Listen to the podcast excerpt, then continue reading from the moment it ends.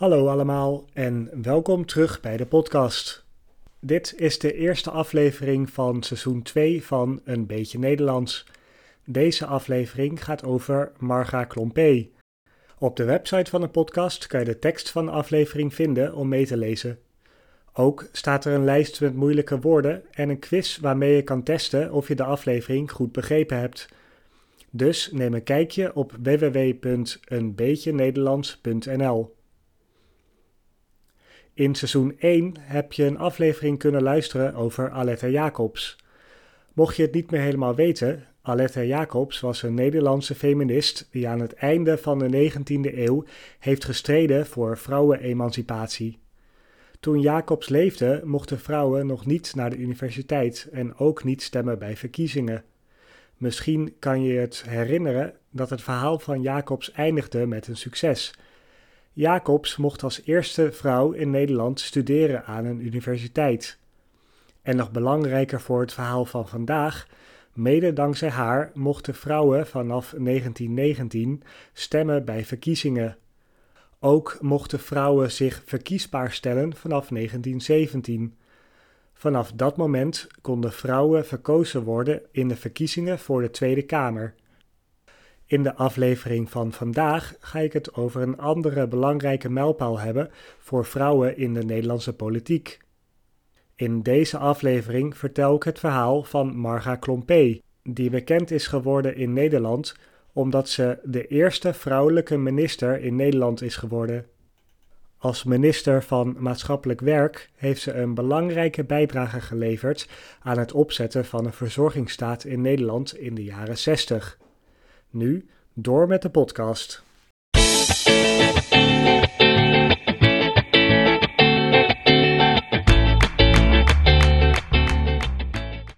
Marga Klompé is in 1912 geboren in Arnhem in een katholiek gezin. Vader Jan Klompé was handelaar en actief als vrijwilliger bij de katholieke kerk. Het gezin van Marga Klompé had het goed. Er werd genoeg geld verdiend om in een mooi huis in Arnhem te kunnen wonen en alle vier de kinderen konden naar de middelbare school. Dat veranderde toen de vader van Marga last kreeg van psychische klachten. Het was zelfs zo erg dat hij opgenomen moest worden in een kliniek. Vanaf dat moment moest de moeder van Marga het gezin alleen onderhouden. Ze moesten noodgedwongen verhuizen naar een kleiner huis en familieleden vragen om financiële hulp. Aan het begin van de 20e eeuw was er nog geen bijstand zoals je dat nu van de overheid krijgt, als je werkloos raakt of je partner overlijdt.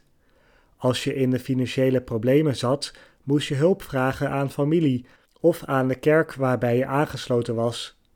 Meer hierover straks als ik het over de verzorgingsstaat ga hebben.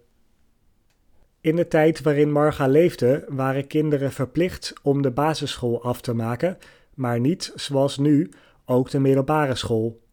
Veel kinderen uit arme gezinnen stopten daarom na de basisschool met leren en gingen in winkels werken om een bijdrage te leveren aan het inkomen van het gezin. Maar de moeder van Marga was vastberaden. Ze wilde per se dat haar kinderen ook de middelbare school konden doen. De zussen en broer van Marga hebben hun middelbare school afgemaakt en gingen daarnaar werken. Maar Marga deed het zo goed op school dat er voor haar een uitzondering gemaakt werd. Marga mocht gaan studeren op de universiteit. In 1929 begon ze met haar studie scheikunde aan de Universiteit in Utrecht. Om haar studie te kunnen betalen heeft Marga naast haar studie gewerkt als scheikundelerares vanaf 20-jarige leeftijd.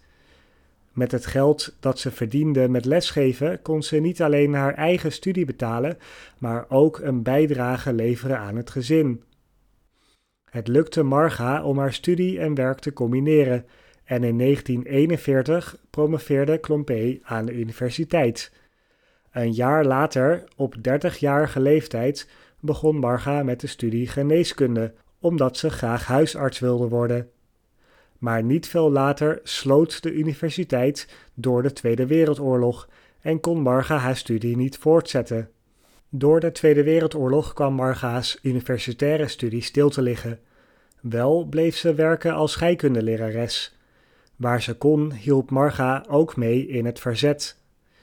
In de aflevering over de Tweede Wereldoorlog in seizoen 1 van de podcast vertelde ik al dat er vaak niet zoveel aandacht gegeven is aan de rol van vrouwen in het verzet, omdat het verzetswerk dat vrouwen deden vaak niet zo spectaculair was. Mannen waren vaker dan vrouwen betrokken bij de tot de verbeelding sprekende activiteiten als moorden op Duitse soldaten en sabotage van spoorlijnen. Maar het verzetswerk dat vrouwen vaker deden, zoals koerierswerk, vervalsen van identiteitskaarten en organiseren van onderduikadressen, was zeker even belangrijk. Dat gold ook voor het werk van Margaret Klompé. Zij heeft koerierswerk gedaan en tijdens de slag om Arnhem was ze actief bij de organisatie van hulpdiensten. Hiervoor heeft ze van het Nederlandse Rode Kruis een onderscheiding gekregen. Toen de oorlog afgelopen was, moest Marga bedenken wat ze ging doen met haar leven.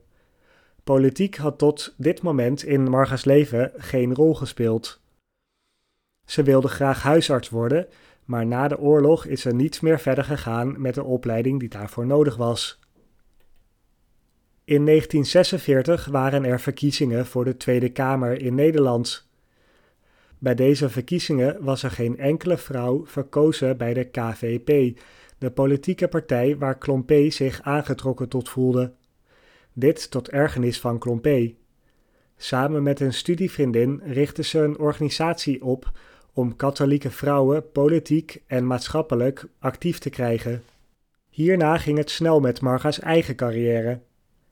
In 1948 komt ze zelf in de Tweede Kamer voor de partij KVP, de Katholieke Volkspartij.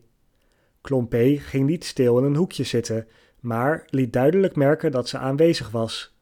Het was wel duidelijk dat Marga anders was dan een gemiddeld Kamerlid. Ze was met haar 35 jaar een jonge vrouw. Het gemiddelde Kamerlid was man en in de 50. Met haar inzet en zelfverzekerdheid dwong ze respect af van de grijze mannen in de Kamer. Met andere woorden, ze liet zich de kaas niet van het brood eten. En daarmee kom ik bij een nieuw segment van dit seizoen. De uitdrukking van de week. De, de uitdrukking van deze week is zich het kaas van het brood laten eten. Deze uitdrukking betekent dat je iets van je af laat pakken waar je recht op hebt. Bijvoorbeeld als jij op je werk een presentatie geeft, maar een collega gaat er met de complimenten vandoor. Dan heb jij je de kaas van het brood laten eten. Je hebt niet gekregen waar je recht op had en iemand anders is er met het lekkere vandoor gegaan. In het Nederlands heb je trouwens nog een uitdrukking die met kaas te maken heeft, namelijk ergens kaas van gegeten hebben. Dat betekent ergens verstand van hebben. In 1956 maakte Marga Klompé een grote stap in haar carrière. Ze werd de allereerste vrouwelijke minister in Nederland. Er waren wel vrouwelijke Kamerleden geweest voordat Klompé in de Kamer kwam, maar een vrouwelijke minister was een nieuwe mijlpaal. Ze werd minister voor het ministerie van Maatschappelijk Werk. Dit ministerie was maar een paar jaar daarvoor opgericht en het was nog niet helemaal duidelijk wat de rol van het ministerie was. Klompé wilde vooral de zelfstandigheid van de bevolking vergroten en vond dat maatschappelijk werk daar een belangrijke rol in had. Een van de belangrijkste bijdragen van Klompé in haar tijd bij het ministerie is de Algemene Bijstandswet. Om het belang van deze wet te snappen, moet je eerst weten hoe de situatie voor armen vroeger was. Aan het begin van de 20e eeuw was er een grote verandering in hoe mensen dachten over de rol van de overheid bij het welzijn van de burgers. Daarvoor, in de 19e eeuw, had je het in Nederland helemaal niet makkelijk als je arm was. Als je niet kon werken of je baan verloor, had je een groot probleem.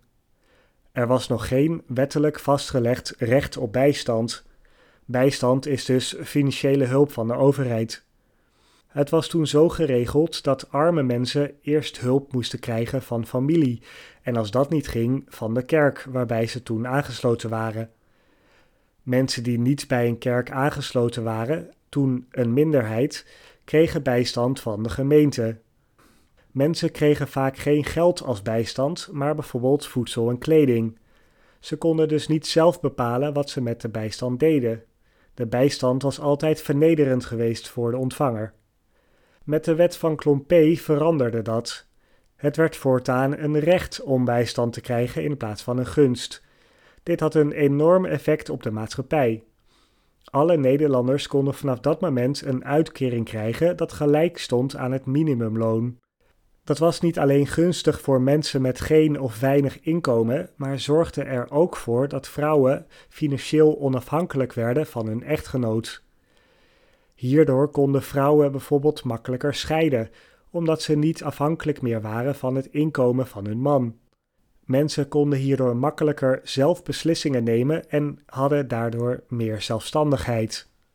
Deze wet staat niet op zich, maar was onderdeel van een grotere beweging waarin de zogenaamde verzorgingsstaat in Nederland ingesteld werd. In een verzorgingsstaat is de overheid verantwoordelijk voor het welzijn van de burgers, bijvoorbeeld door onderwijs, pensioenen, werkloosheidsuitkeringen en gezondheidsvoorzieningen. Na de Tweede Wereldoorlog zijn er vier kabinetten geweest die geleid werden door minister-president Willem Drees. Ook Marga Klompé was minister in zijn kabinet. Willem Drees wordt ook wel gezien als een van de belangrijkste naoorlogse politici in Nederland door zijn rol in het opzetten van de verzorgingsstaat. Naast de Algemene Bijstandwet zijn er in de kabinetten van Drees wetten gekomen waarmee de pensioenen geregeld werden, de AOW, en de WW, de bijstand bij werkloosheid. Allebei regelingen die nu nog bestaan. De kosten van de verzorgingsstaat stegen harder dan de overheid gedacht had en vanaf de jaren 80 werd er steeds meer op bezuinigd. Beetje bij beetje werden de sociale wetten steeds meer ingeperkt. Er worden nu strengere eisen gesteld voordat je bijstand ontvangt. Het systeem dat door Marga Klompé is opgezet bleek niet houdbaar vanwege de kosten. Hoe de sociale wetten er precies uit moeten zien, is nu nog steeds een van de belangrijkste discussiepunten voor politieke partijen. Zo is de Nederlandse verzorgingsstaat nog steeds in beweging. Toch heeft Marga Klompé een belangrijke bijdrage geleverd aan Nederland. Mede daardoor heeft ze de ereonderscheiding minister van Staat gekregen. Dat is geen echte ministerfunctie, maar een eretitel voor politici. Daarnaast is ze als eerste vrouwelijke minister een rolmodel. Hoewel ze zichzelf nooit een feminist heeft genoemd, heeft ze aan de emancipatie van vrouwen een belangrijke bijdrage geleverd.